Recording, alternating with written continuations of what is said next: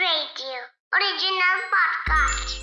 As Robert Frost famously said, poem begins in delight and ends in wisdom. They are also the first thing we teach our kids. So join us in our weekly podcast, Let's Read a Poem, and discover a classic and its meaning.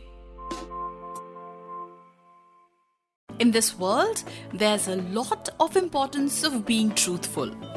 When you're truthful, people start trusting you, people start believing in you and loving you in turn.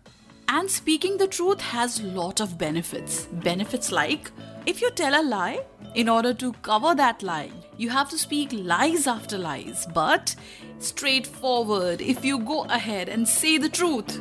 You need not cover up the truth with anything because truth is the ultimate thing. So, in this first episode of Let's Read a Poem, the poem that I have for you today is about a boy who doesn't tell a lie.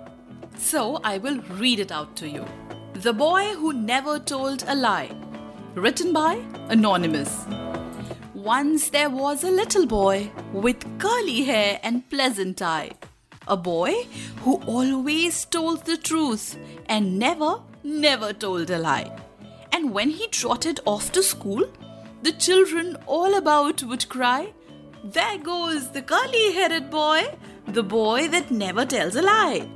And everybody loved him so because he always told the truth, and every day as he grew up, 'twas said, There goes the honest youth.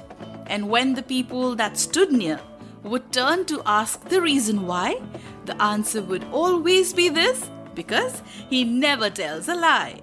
Exactly. So, like, this curly headed boy is famous and is loved by others for speaking the truth. If you also speak the truth always, you'll be loved by all. To listen to more such poems, do listen to other episodes of this podcast, which is Let's Read a Poem.